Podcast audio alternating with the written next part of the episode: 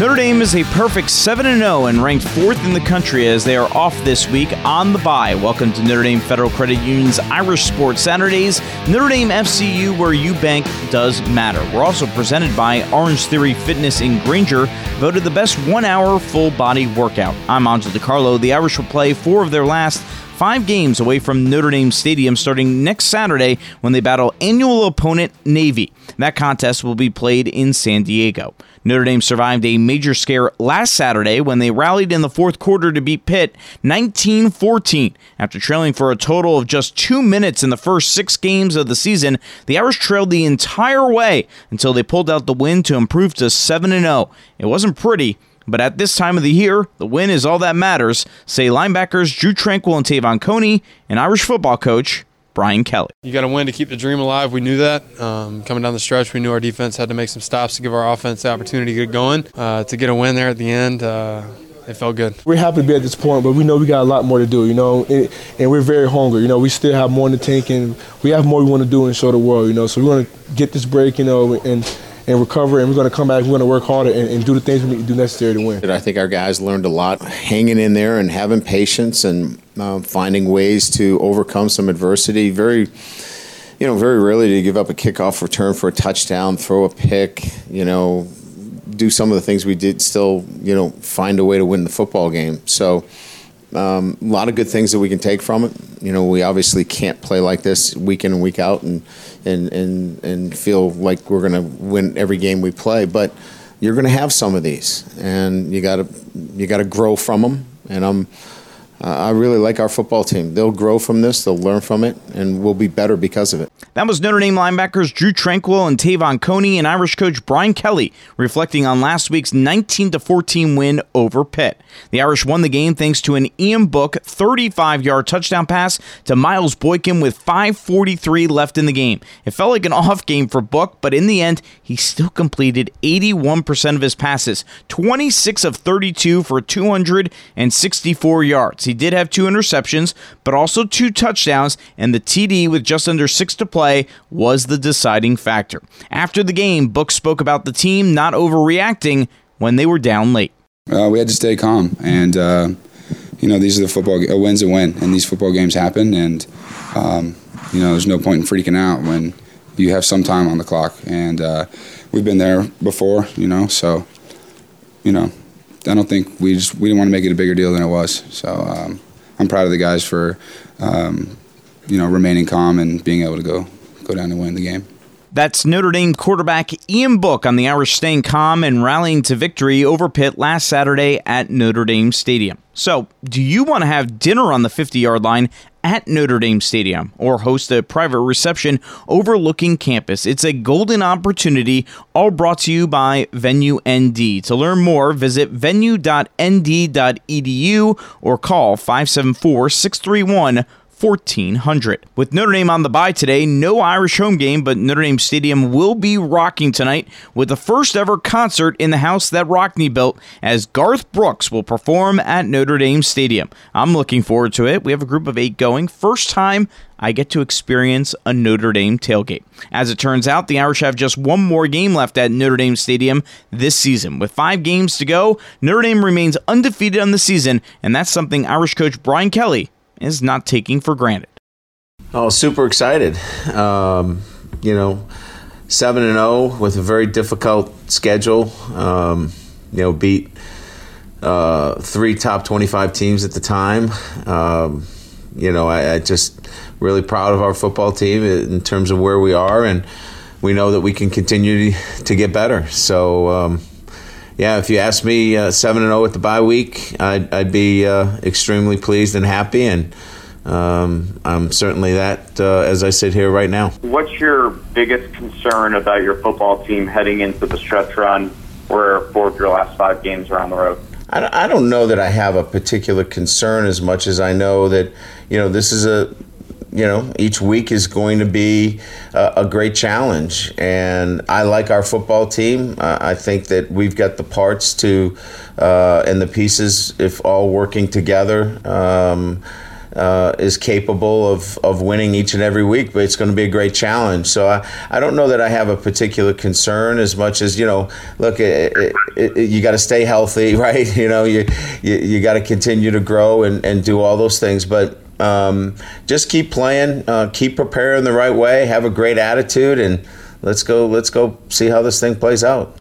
The stretch run may not be as daunting as it seemed before the season, but hey, four of your last five games on the road is not easy. Notre Dame will take on Navy in San Diego next Saturday, then return to the Midwest to face Northwestern in Chicago on November 3rd. On November 10th is the Notre Dame Stadium finale, a night game against Florida State. November 17th, Notre Dame takes on my alma mater, Syracuse, at Yankee Stadium in the Shamrock Series game, and the regular season finale on the road at USC two days after Thanksgiving.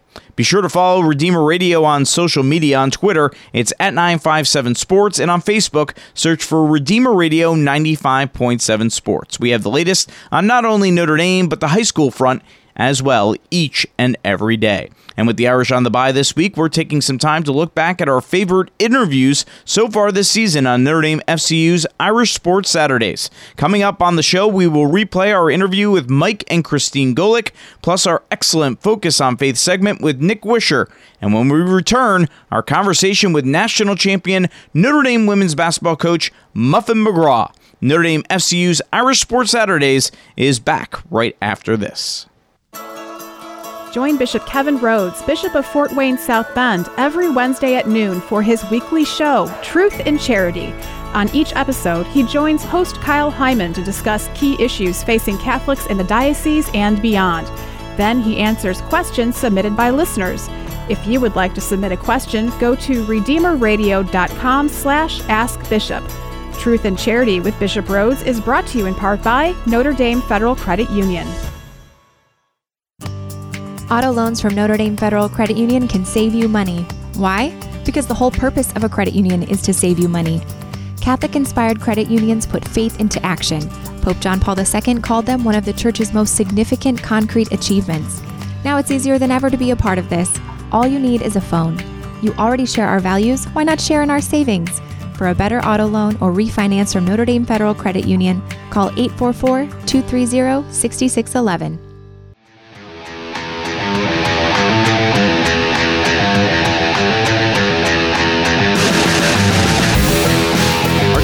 Sponsor for Irish Sports Saturdays is Notre Dame Federal Credit Union. When you open an Elevate membership at Notre Dame FCU, you'll get $50 in your new account and another $50 for an eligible nonprofit like a Catholic high school, a parish, or even Redeemer Radio. You already share our values, why not share in our benefits? Notre Dame Federal Credit Union. Thanks for joining us this morning. I'm Angelo DiCarlo with Notre Dame on the bye today. We're looking back at some of our favorite interviews so far this season on Notre Dame FCU's Irish Sports Saturdays. Right now, we're going to play you the interview Kevin Downey and myself did with national champion Notre Dame women's basketball coach Muffet McGraw from last month. Coach, uh, if if anyone's ever celebrated a championship better than you have, I'd like to meet them. Uh, you've soaked in every single moment of the last five months, haven't you? I really have, and I am enjoying myself immensely. We've been treated to so many wonderful things. Uh, I've just I've enjoyed it, but I have to say, going to Wrigley was at the top of the list. That was amazing. Sing and take me out to the ball game, a little off key, but we, we got through it with all the right words just like the Harry Caray, right? well, that was always off key too, right? Uh, I mean, we're we're just we're having a blast. I mean, it was such an amazing season. Incredibly hard, incredibly difficult during the year to go through all of that, but to come out at the end as a champion and just to watch the girls, the reaction, their faces, the joy, the celebrations, uh, I just don't want it to end. Yeah, and with that, you know every season has some adversity, but your uh, injuries and and just how your team came together and new people would step up. Can you take us into that a little bit because it was amazing? It really was, Kevin. I'll tell you, it it was every single day you wondered what was going to go wrong. I, I, think I don't know if that's a Catholic school thing. You're, you're always waiting for the other shoe to drop. You know, it can't be good all the time.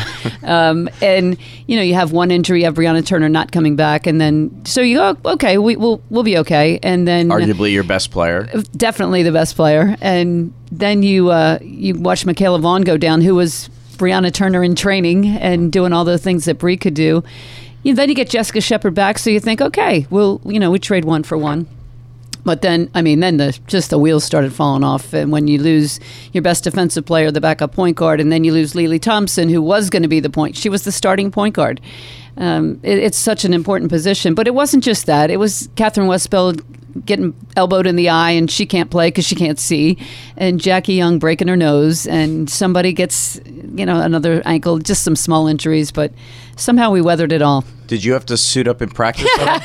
My whole staff did, but not me. I was definitely in the reserve line. Uh, something that's undervalued in your practices that don't get talked about much is your practice squad. Um, it's it's a group of guys that comes in and, and gives you guys some work. Can you talk about them and how important they are, especially last year when obviously you could not field uh, another another team to go against your starting five? It's they are amazing what they do, what they put up with, and we cannot give them really anything. You can't give them any money. You can't give them food. You you really can't hardly give them anything except a pair of sneakers and some practice clothes. So they are so important to us because they're first of all they're really talented. They beat us pretty much every day. Uh, we've got some big guys, and depending on who we're playing, uh, they have a, the scouting team. You know, today you're left-handed. Today you're only shooting threes, and you know you're in the post. you got to dribble every time you get it. And these guys are great. They do whatever we ask of them. And we had about 17 last year. I mean, Wow. We had a huge group. Of course, they couldn't all come every day with their class schedules, but they'd come at 7 a.m. practices, 6 a.m. practices. They'd come on Saturdays before a football game. That was the toughest one to get them out on Saturdays before the game. Uh, but I'll tell you, I don't know what we do without them. And when we didn't have them over Christmas, because again, we're not allowed to pay for them to stay, we, we really that's that's when we we kind of went downhill. You know, we had that huge loss at Louisville. We we were basically having a walkthrough practice, suited up our manager, you know, just to Niele Ivey's out there playing, and uh, it, it was it was really rough for a while. I mean, you mentioned the Louisville loss, and I, I think the turning point of the season we'll all agree is that Tennessee game when you guys were down big at home, and then all of a sudden you come back. But if I told you at the Louisville loss that you guys were going to win the national championship, I, I think crazy would be beyond. That would be an understatement. Probably you were probably just hoping to make it to the Sweet 16 at that point. I, I, I thought we were in the NIT at that point. Well, now sure. we now Yeah. we're getting crazy, but we did. You know, I, I kept thinking, you know, we haven't beaten a good team since we're down to seven players. Yeah. And I know how the NCAA tournament committee works. You, you've got to have the big wins. You've got to have your resume. And we really we didn't beat any ranked teams. All of our good wins were with a different team. So we were waiting for for that resume to start building up. And uh, I mean, I'm definitely the catastrophe around every corner. I mean, I am uh, I'm in the Lou Holtz school of everybody can beat us, and we're not very good today. So it uh, it definitely I would have been shocked, and you know I was that was the worst loss ever. But we we've had some bad games during the season. We were at Penn, uh, got back home to Philly.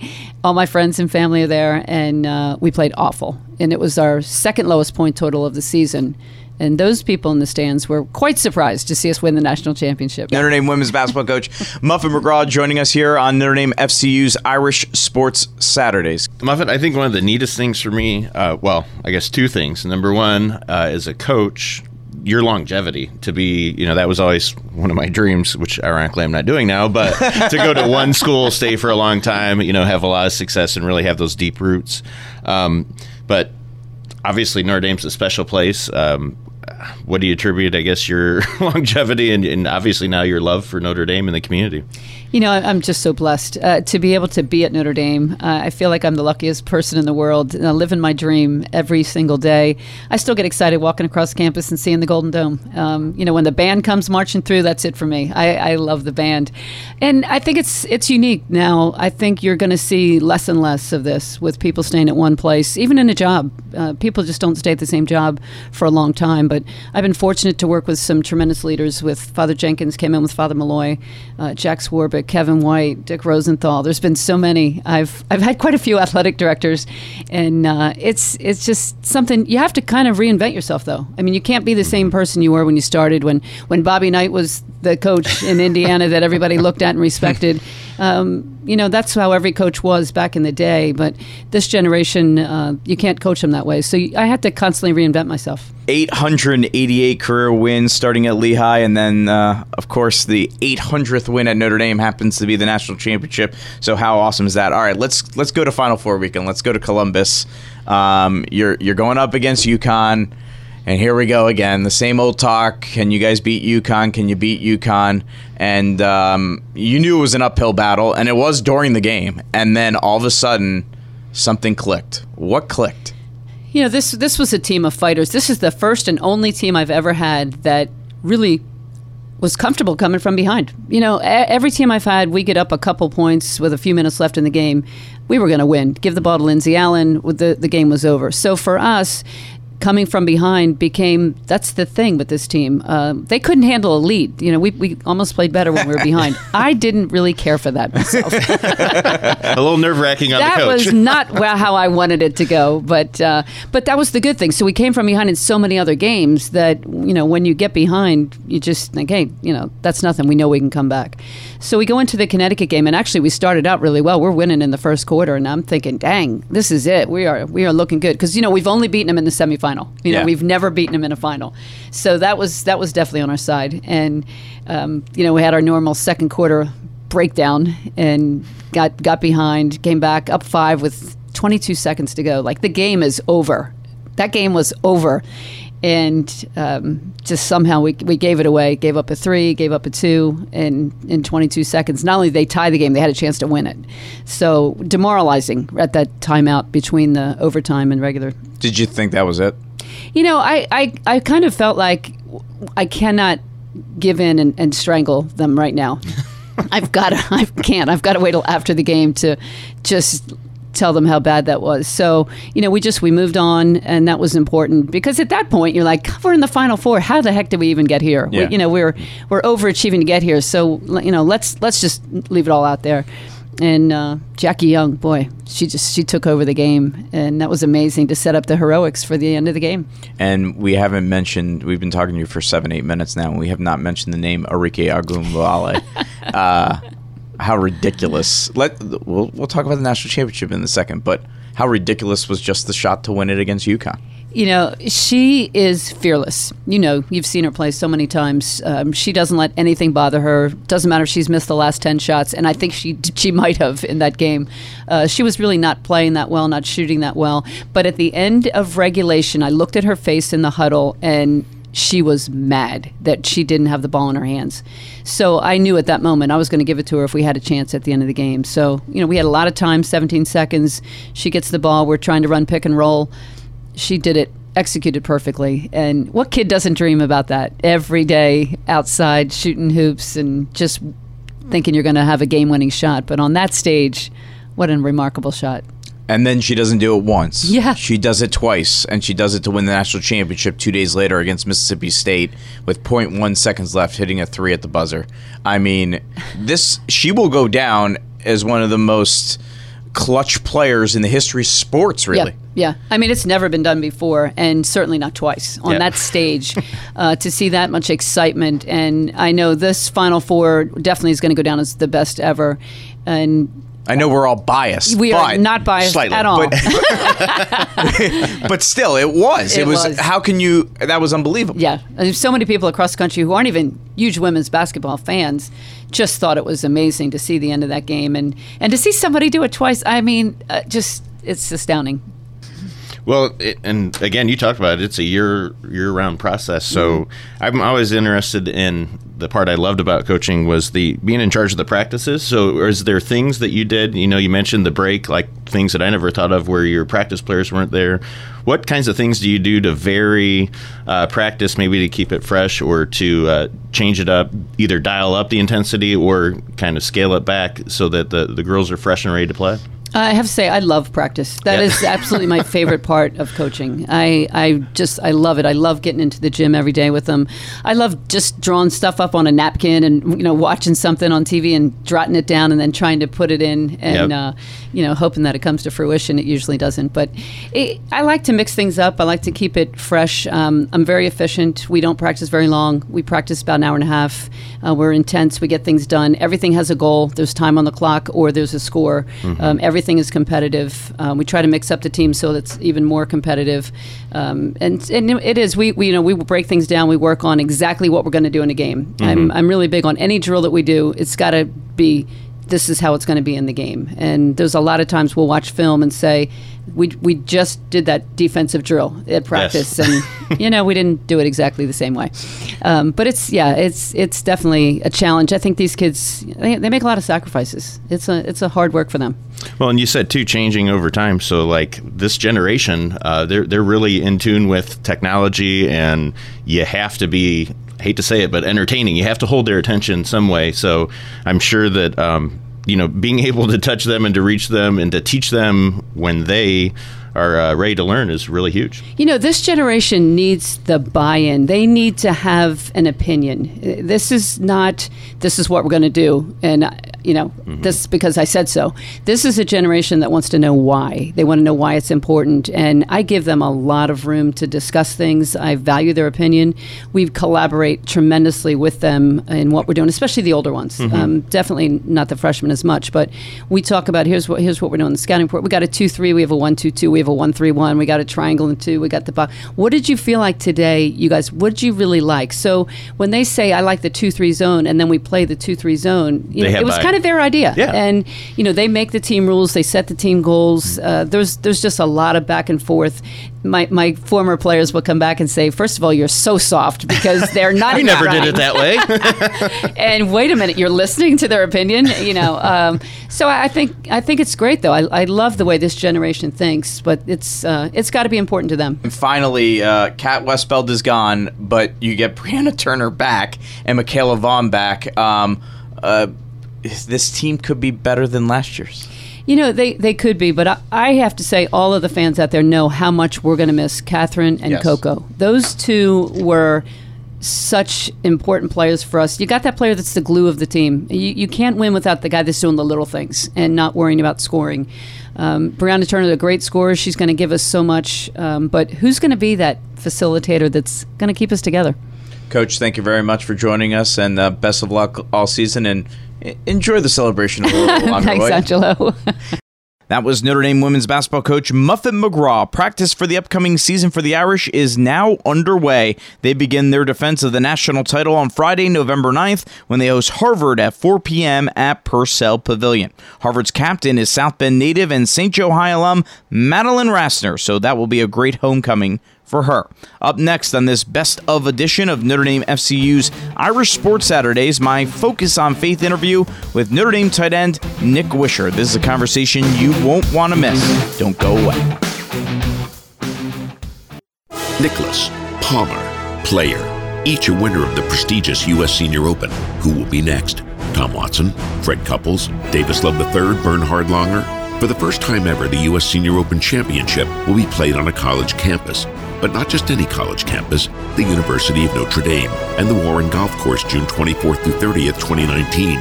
Don't miss your chance to witness history. Ticket packages are now available. Purchase your tickets today at 2019USSeniorOpen.com. Nicholas J. Salon and Spa on Eddy Street Commons, the ultimate salon experience. Whether it's a basic men's haircut, an everyday women's cut and color, a spa afternoon, or your wedding day, Nicholas J. Salon believes total beauty is within us all.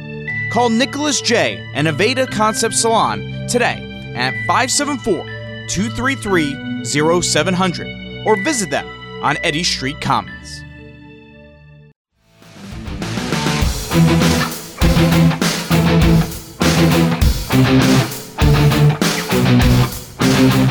If you like all things Notre Dame, stick around for Church Life Today coming up right after us. Lenny DeLorenzo of the McGrath Institute for Church Life is your host. That's next here on Redeemer Radio with replays tonight at 6 and Sunday at 10 a.m. and 6 p.m. Welcome back to this bye week edition of Notre Dame Federal Credit Union's Irish Sports Saturdays, presented by Orange Theory Fitness. With the Irish off today, we're playing back some of our favorite interviews from this season. One segment we're really proud of is our Focus on Faith interviews each and every Saturday.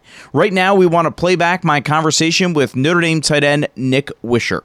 Nick's brother Andrew died of cancer six years ago, and through faith, the family has started a foundation in Andrew's honor that is helping so many families battle cancer. Here's my Focus on Faith conversation with Nick Weishar, starting with his decision to return to Notre Dame for a fifth season, despite the fact that he would have a reduced role. You have your degree uh, from Mendoza. you came into the year maybe the third, fourth tight end on the depth chart. So you obviously could have gone somewhere else, uh, you know, had more of an opportunity, been a starter at a lot of places. What made you decide, nope, I'm staying for my fifth year at Notre Dame? Yeah, it's a little bit of a combination of everything. Um, so on the football side, I, I, sat down with Coach Kelly and Coach Long and um, just kind of asked them what do they what do they see my role as. And first and foremost, they said as, as a leader of this team, and I thought that was you know pretty awesome to hear. And on the football side of things, obviously, um, they, they see me as a playmaker and a guy that can make plays when called upon. So uh, just hearing those two things was the main reason I came back football wise. And um, just secondly, just I, I, didn't want to leave these guys. Um, like I just said, they're, they're, some of my best friends in this team, and um, just everybody in this program is just so nice and um, just great people. And that's something I didn't want to leave. I know you grew up in a very proud Catholic family in, in Chicago. Just kind of take us through how maybe faith played a role in your life as you grew up and how important it was for you. Yeah, absolutely. That was. Um, you know, it was all faith and family were the two biggest things for me growing up, and I uh, went to Catholic grade school, um, you know, kindergarten through eighth grade, and then went to a Catholic high school. So um, this faith has always has played a huge role in my life, and um, especially you know when my brother passed, that was um, you know kind of the the one thing that got me and my family through it was our faith. So, um, you know, God has played a huge role in my life, and I see His uh, see His blessings daily. You mentioned the passing of your brother Andrew back in 2012. You were just in high school at the time. Um, how can you put into words how difficult that was to go through, especially as someone that was, you know, you lose a sibling that that would never be easy, but to do it in high school, how, how tough were those times? Yeah, they were obviously extremely tough. You know, we had. Um, had a lot of good things going on at the time too. Obviously, being recruited and and things like that, and you know, playing high school football. And um, but to lose my brother, my best friend, was obviously something that. Um, it was just so extremely hard for, for me and my family, and uh, but luckily, you know, we had great friends and family and a, a great support system on the south side of Chicago that um, you know kind of helped, definitely helped us through it, and um, really drew us drew us closer to God as a family for sure. How inspiring was your brother's fight to you and, and your family?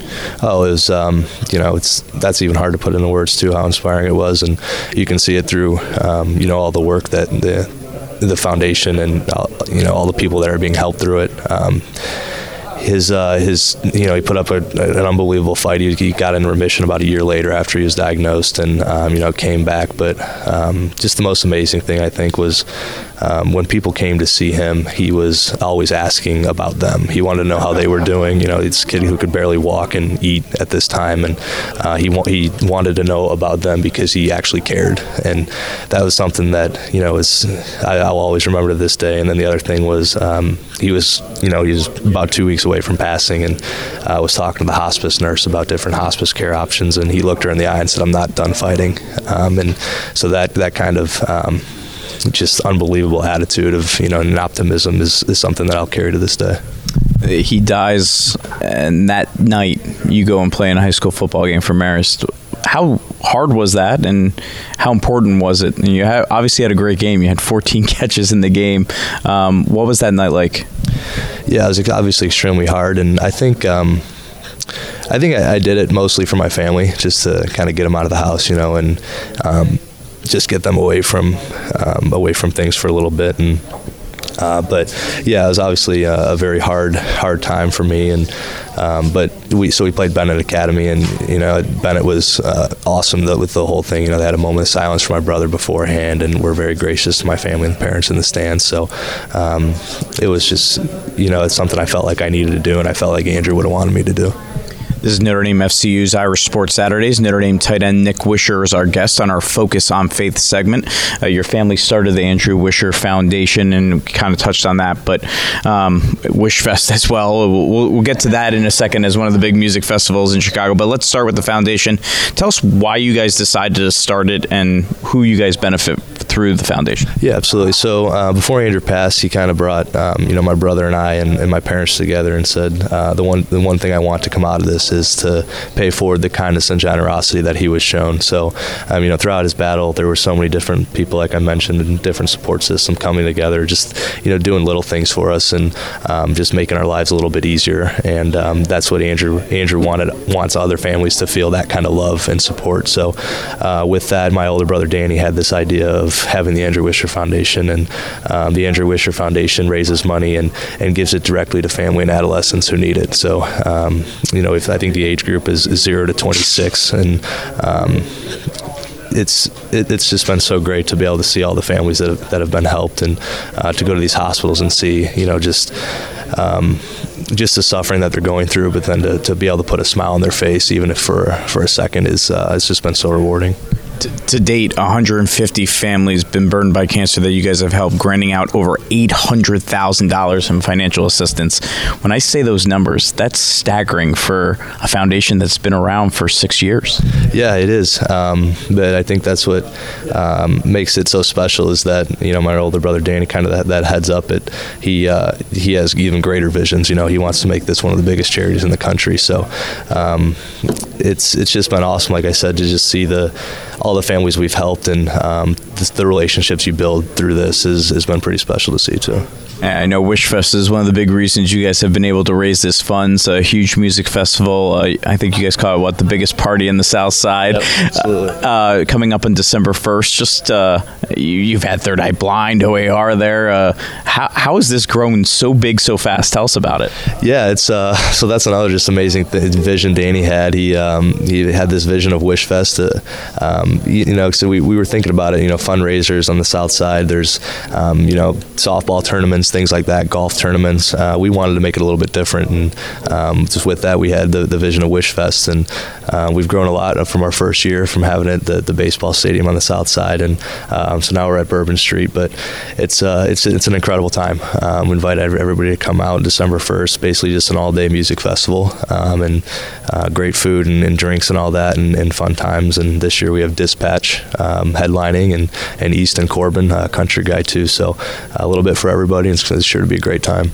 Notre Dame tight end Nick Weishar is our guest on Notre Dame FCU's Irish Sports Saturdays. Sometimes, uh, I guess, a, the death death of a loved one can have someone question their faith. I feel like it's brought you and your family closer to your faith. Yeah, absolutely, and um, you definitely uh, ask ask why. You know, why our family, why Andrew, why such a good kid. But um, you just kind of look at it that that God was ready to, you know, to take Andrew up to heaven and, and have Andrew look out after other people. And, um, you know, I spent a lot of time with our, our priest at St. Damian in, in, Oak Forest. And, um, you know, just to, to be surrounded by all the love and support, you, you see God working in your life, even, even through something like that. So, um, it's uh, it's special to see, you know, even through the, the foundation and all the work you're doing, you can see um, kind of God, God at work through all of it.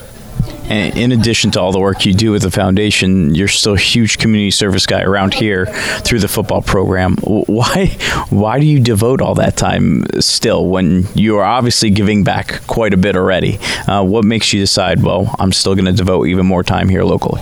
Yeah, I think it's just the way I, ra- I was raised, honestly. And, you know, when you see people in need to, to, to try to go and help them. And, uh, you know, we're given such a, a, great platform here at Notre Dame. And, um, you know, people see you and it, it puts a smile on their face. And, and I think that's something that um, you know I may not have forever. So I wanted to take advantage of it the time I'm here at Notre Dame, and um, just be able to give back to the local community has been an awesome experience, and just to build relationships with the people that you know make this place so special.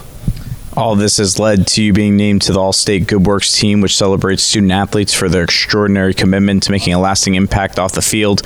Uh, you certainly have done that, and I'm sure you're very proud to make that 22 member squad with only 22 guys across the country, and you're on it. That, that's got to be an incredible honor. Yeah, it's pretty cool. I mean, especially just reading through the bios of all the other guys on the team, and um, you know, there's so many. Uh, people out there and, and, players out there that have done so much for their communities, and to be recognized on a team like that is is, is really really cool. And um, just again, just glad, thankful for the for the Notre Dame platform and um, for the Notre Dame you know media being able to help us out with uh, you know getting getting the message out there has been unbelievable. You've accomplished so much at such a young age already. Where where do you see yourself in five to ten years?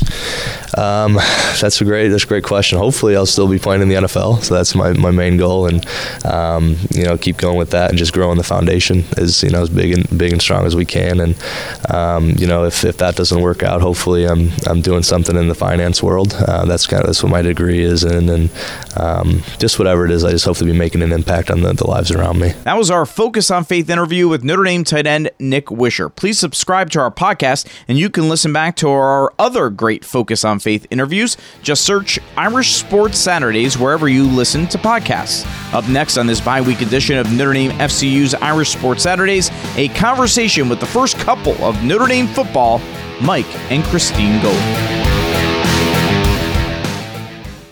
We know you like football. So do we. We're TireRack.com, and this is our version of a two minute drill, except it's only 30 seconds.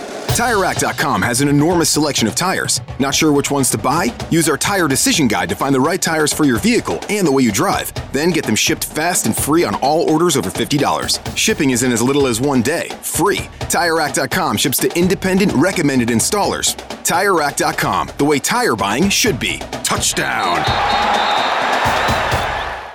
Hey, football fans, this is Steve Bizarro from Cressy Everett Real Estate. If you're considering buying or selling your home, then listen up and visit southbendsteve.com. Just like in football, the excellence is in the execution. So forget the stress of buying or selling a home and call me today at 574 229 4040. That's 229 4040. So remember, Steve Bizarro, your Michiana real estate expert, and visit southbendsteve.com.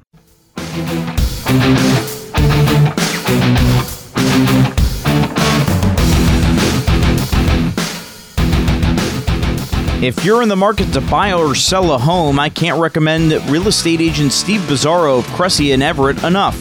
A friend recommended Steve to us, and he was so easy to work with and found us a home my wife and I love. So take my recommendation and contact Steve Bizarro of Cressy and Everett Real Estate at 574 229 4040. You can also learn more about Steve by visiting southbendsteve.com. With Notre Dame off today, we are playing back some of our biggest interviews on Notre Dame FCU's Irish Sports Saturdays. A few weeks ago, the first couple of Notre Dame football, Mike and Christine Golic, joined Kevin Downey and I in studio to chat about their family's incredible history under the Golden Dome. I call you the first couple because, quite frankly, I, I want to know who related to the Golics has not gone to Notre Dame. I, I, name me somebody that has not gone to Notre Dame. Well, Bob and Greg's kids. Okay. Yeah, yeah, go. they're kids. They they uh, they have. What happened to them? I, I don't know. They're the black sheep of the family. So obviously we, we don't we We don't weren't personally responsible for those kids, so I we don't yeah. communicate with Yeah. them. You know, we kind of shut them. No, no, no. Obviously we get along with them well. They're they're doing great. But yeah, it's uh. we- you guys we- were obviously bad uncles and aunts. Yeah, You we, we didn't that we didn't do, nature. do the right we thing really there. focused on like brainwashing our kids, and everybody else was kind of But on their it, own. it is kind of wild to think about it. The the lineage of of Golics that have gone here. It is is you know I, we don't think a lot of it in the way of you know the first family of, but start thinking about it. I mean, since 1975 when my brother Bob first stepped on this campus, it's we've certainly been here our fair share. I mean, you, your brother Bob, your brother Greg, Right. Then all three of your kids, Right. Uh, obviously, Mike Jr. and Jake played football, and then Sydney uh, Swam. swi- swimmer, and then your daughter-in-law went to Notre Dame too. Yes. Yep, she uh, she ran she transferred in here and ran track.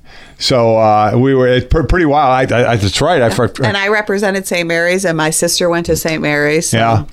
Oh wow! So Yeah. it gets even Yeah, crazier when it we go that way. Yeah, so we're pretty much in. If you're going to be in this family, Yeah. then you, we know the course you're going to. Not that we brainwash them or anything, but we do. the, the fact that you guys are you're here in South Bend on this weekend, uh, your kids don't go here anymore, um, and yet you're here. Uh, obviously, that love for Notre Dame has has continued, and I imagine you guys will be growing old here for quite a We while. will. Actually, we bought a house on Notre Dame Avenue. And uh, the thought process behind it was that everybody in our family loves coming here. So as they spread out and go across the country, we want a a central place for all of us to come and a place that we all love. So it's going to be here. That part worked out well. We had a couple of condos uh, at, in Irish Crossing, and we were going to get one, and then the, the kids had squatting rights to it. Mike and his fellow freshmen, the Dayne Crist of the world, and the Kyle Rudolphs and the Braxton Caves, all of a sudden they were in there. We're like, okay, Okay. we're gonna we're gonna go across the pond here. We'll get another one. Don't come in ours over here. You guys can have yours. And and we ended up selling them both. And like Chris said, to get that house, I mean, it's just she's always always loved Notre Dame Ave mm. and wanted to get a house on there, and it worked out. So that that house will be in, in this family a long, long time. Well, and what a great chance to have a place for everybody to come, you know, mm-hmm. as as the years go by and to have grandkids come and everyone at Notre Dame and, well, South Bend and Notre Dame campus is so special. Well, and, and South Bend is built up so nice mm-hmm. around here. They've really done a great job, and and th- this was great, you know, this year, and the fact that there were what four of the first five games or whatever were home games Home or games, three. yeah. So Chris has been here uh, since, Since September first, the Michigan game with the two pugs. Yeah. we, we fenced in the backyard. She brought the pugs. Pugs, yeah. So, so basically, she just made an excuse to get away from you for, for a solid month. Uh, Shh, Angelo, shh. Don't give away her secrets. All right. She said it was for the dogs. I, I was looking some stuff up, and is this correct that you guys met your first day of freshman year? We did. We did. We were walking to the freshman mixer from St. Mary's, a group of, of girls and I, and we walked past Dillon Hall, and they just happened to be walking out at the same time, kind of merged and just started talking. And, you know, we're friends for three years before we started dating. Oh, okay. Uh-huh. It wasn't an immediate date. Yeah, our, our groups hung out together and we were we were friends, which, which was very cool. That was actually Yeah. kind of a neat way to go about it. And then uh, probably it started getting a little more serious, Junior kind of the end of junior, year, and then we went our separate ways. You know, it's, it's, but at that time, summer school, the players didn't come here. She lived in Chicago, which was close, but I was in Cleveland, and we still spent the summers. The football players weren't here at that point; that hadn't started yet. So then, when I came back our senior year, we kind of kind of hit it off and started dating, uh, all the way to the point of when I got drafted by the Houston Oilers. Uh, in the tenth round, she was in the other room crying because she was in Chicago and I was going to be in Houston. I'm like, I, I don't know what to tell you. You know, I think it's still going to work out okay. Yeah, it's uh, it's worked out just fine. Uh, Mike and Christine Golic joining us live here on Notre Dame FCU's Irish Sports Saturdays. We are presented by Orange Theory Fitness, voted the best one-hour full-body workout in the country. Get the experience of a group workout while also getting personal attention from a great trainer if you need it. Orange Theory Fitness, located at Heritage Square in Granger. Your first workout is free, and I, I know you guys are pretty big with the Orange It's a great, great workout. Our son Jake and Jenny, who ran track here, they own two of them in, in the Boston area. One in South Boston and one in North. So yeah, Yeah, I mean we're, we're all in. She started doing these in in Arizona probably in 2011 or 12, Right. and we loved it so I kept much. coming home going, you guys have to do this. You have to do this. It's a it's a great workout. I mean, it's fantastic. My, my wife's done it for I think three since they've opened, Opened, and here in Granger, and she's been trying to get me to go. I went once a couple years ago, and I I thought I was still 17 and on the track team, and I went a little too hard, and I'm like I'm never doing this again. you learn quickly the, where the where the levels and are. then yeah, and now I've been going, and it's been good. It's been good to help me get back in shape. Um, all right, uh, so you guys meet and you're friends. How and then it takes a little bit before you start dating. But how critical was it that you guys were friends first? How how much do you think that helped um, kind of build this relationship from the ground up? Well, it it definitely helped, but there's a funny story when we when we first met. My roommate, who um, actually transferred out after her sophomore year, I said to her when I met him, I was one of those people. I said, "That's the guy I'm going to marry." And she's like, I said, we won't get to, and it was funny. I said to her, I, I don't think we'll get together for a while, but like towards the end of uh, school, we'll get together. And she transferred out, heard we were dating, called me like senior year, and she goes, I can't believe it because she remembered what I said. So Not gonna lie, that scares me a little bit. Thinking after you meet someone and she says, "I'm gonna marry that guy," if, if I would have heard that at that point, I'd have been oh psycho. hey, thanks. But uh, yeah, uh, psycho in a nice, Nice way, right? Uh, but yeah, I mean, I, I obviously did not know she said that, but we got along well, and I got along real well with her with her family. Um, so it just it was kind of a natural progression, and it it uh, it's worked. See, we, we teach you we teach you new things about your own uh, marriage here uh, on Notre Dame Yeah. FCU's Irish Sports Saturdays. Uh, so, so all, I mean, I know Mike, you went to Catholic high school. Yes, I did. Chris, did you? Uh, I did for two years. yes. Okay, and Uh-huh. then all your kids end up going to Catholic, Catholic high school. school. Mhm. How, how important was that Catholic education? Do you feel for for you guys and, and then for your kids as well? Well, I mean, it, it was twofold for us where we were living uh, in in Connecticut. Um, there was obviously the, the, the faith base of, of a Catholic high school, and quite honestly, the diversity uh, as well of where this high school was a Catholic high school and the diversity because the public high schools in the area weren't. And we thought, you know, And they're very good. They're very good public schools in Connecticut. So it was a conscious decision by us to send our kids to Catholic school. Like we, we really wanted that element in their life of, of, um, you know, kids coming from all over the, um, Connecticut, from different backgrounds and whatnot, and you know, brought together by their faith. That was really important to us to have that element in their life. Well, and then also with uh, Notre Dame and St. Mary's, that to have that college uh, faith experience Mhm. too. My wife went to Notre Dame, a Notre Dame grad, so she's you know a theology major, really into obviously the benefits of that. But for your kids, um, what what was that faith based? I guess element for the the college level because that's a Well, what was interesting is, is we came at how we got here a little differently. I, you know, my brother Bob had been here, mm-hmm. you know, so I had been here since I was 11 years old and got to see everything up close while looking up to the Joe Montanas of the mm-hmm. world and Ross Browners and Willie Fries and like, wow. And then my brother Greg, who was a year ahead of me, went here. And then that's when I was getting recruited and I saw these players now on equal footing. I said, these could be my peers. So I kind of grew into it.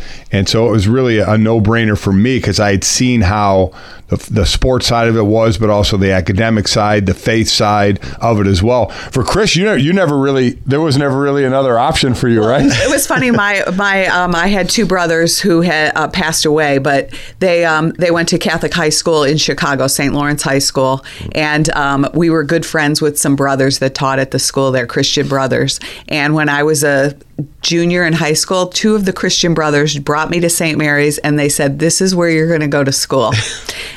I said fine. and it was just kind of laid out for me and I never applied to another school. Um, you know, I, I came here, they, we did a tour of the campus and everything and immediately it felt ho- like home.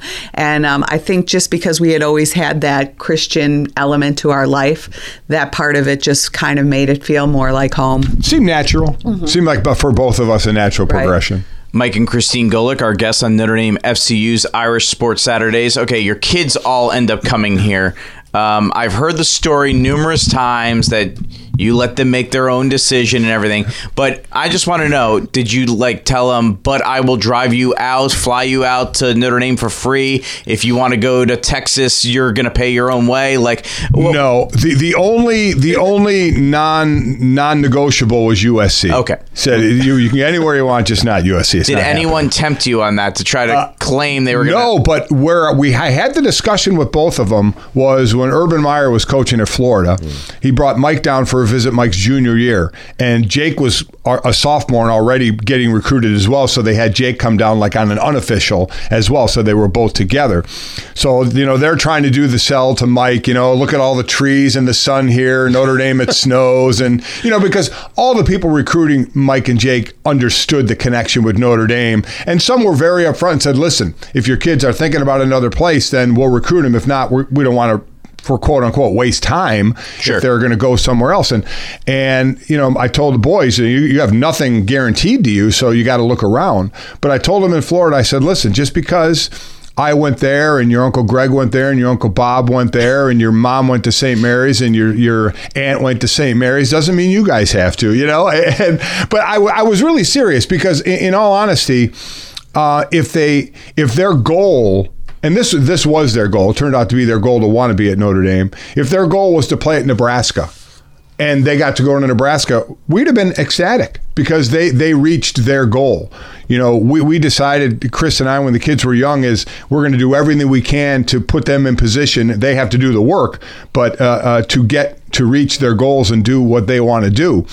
But Chris did a great job of early on and in, really subliminally just having everything around the house. I guess it wasn't really subliminally around the house being Notre Dame, so it was ingrained into Notre their Dame skulls. Notebooks when they went to school, Notre Dame pencils. uh, You know, like um, I think it was hardest on Sydney though because the two boys had already been recruited and were going to Notre Dame, and Sydney was in high school and she was a swimmer, and she would get in the car every night after practice. What if they don't want me? What if they don't want me? Because her brothers were giving her a hard time. You know, like what if I don't get there? She had no plan B. She said, "I'm going to live in your basement and go to the community college if I don't get to go to Notre Dame." So Well, and to your point, I mean, obviously she was an athlete, she was a swimmer, so it comes down to, hey, if you want to be a swimmer and you have the ability to be a swimmer, if they don't want you, then suddenly you do have to look somewhere right, else, don't you? Right, and she was not prepared for that at all. And I, w- there would be times I'd be like, "You're fine, you're fine," but I'd be like, "Oh my God, what have we done?" You know, because all her eggs were literally in one basket. But fortunately, we didn't have to deal with that. By the way, uh, funny anecdote for you: your uh, your son and your daughter-in-law have the same. Uh, they got married on the same day that my wife and I did. Yes, I, I saw that on uh, this year when you had your anniversary. That yeah, it was the same as theirs. Yeah, so. so you guys got married here in South Bend. We got married in Chicago on the same day. We kind of were laughing about that. That is pretty wild. That that's one of Chris's regrets. So Jake got married here. Mike's not married. Sydney's not married. But Chris was like, I have no idea why we didn't get married at Notre Dame. Where did you guys get- end up in getting Chicago? married? Her her her, her um, uh, church, her Yeah. parish, and and I left it up to her. Listen, I'm no fool. You know, I just said I where do you want me to show up? me to show what up. day you want me to show up, and what? And I just have to say I do. You know, so you do everything else, and that's probably one of your biggest regrets. Biggest regret. So I, I lived vicariously through Jake and Jenny that day because I, I regret not doing it that way. But That's venue.nd.edu Yes. for those of you who are looking for a potential wedding Yes. at uh, at Notre Dame. Beautiful, uh, luxurious opportunities for there. sure. You guys um, have some involvement with the USA football and uh, educating moms about safety. Uh, yeah, I, I, since about 2012, I've been working with uh, Heads Up Football and just kind of letting moms know about w- the changes that have happened to football. Um, you know, there was a lot of negative press about football and things going on with players. So it fortunately took uh, took something like that for football to take a good, long, hard look at what they were doing and changes that they could make that they hadn't made in years. And the game, in my opinion, is a safer, better game because of, of the negativeness that had, you know, taken over. And uh, I, I think it's a healthy game now. Like the, they're teaching kids to tackle the way they should, letting moms know, you know, the importance of equipment and how it fits, things like that. Um, so, I, you know, we want to keep the game alive. I think it's important for kids to be out and be active, and there's just not enough of that now.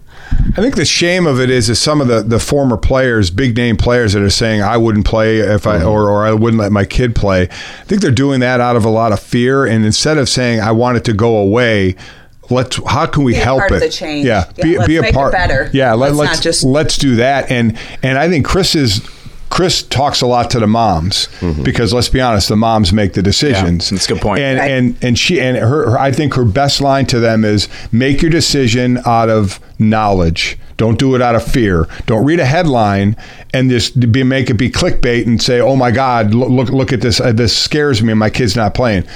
You know, get the knowledge. And then if you still choose it not, your kid doesn't Your play. decision, So sure. be it. That, Right. that that's fine. But I think that's her best message to the moms is make your decision out of knowledge. And I agree with her.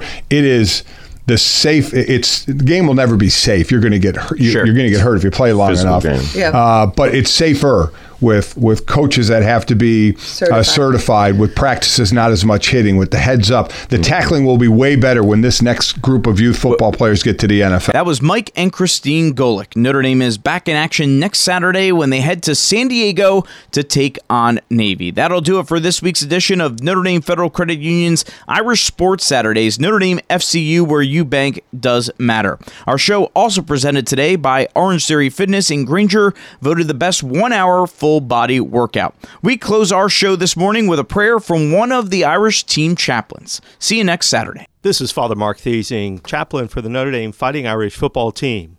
Let us pray. Our Father, who art in heaven, hallowed be thy name. Thy kingdom come, thy will be done, on earth as it is in heaven. Give us this day our daily bread, and forgive us our trespasses, as we forgive those who trespass against us. And lead us not into temptation, but deliver us from evil. Our Lady of Victory, pray for us. Go Irish!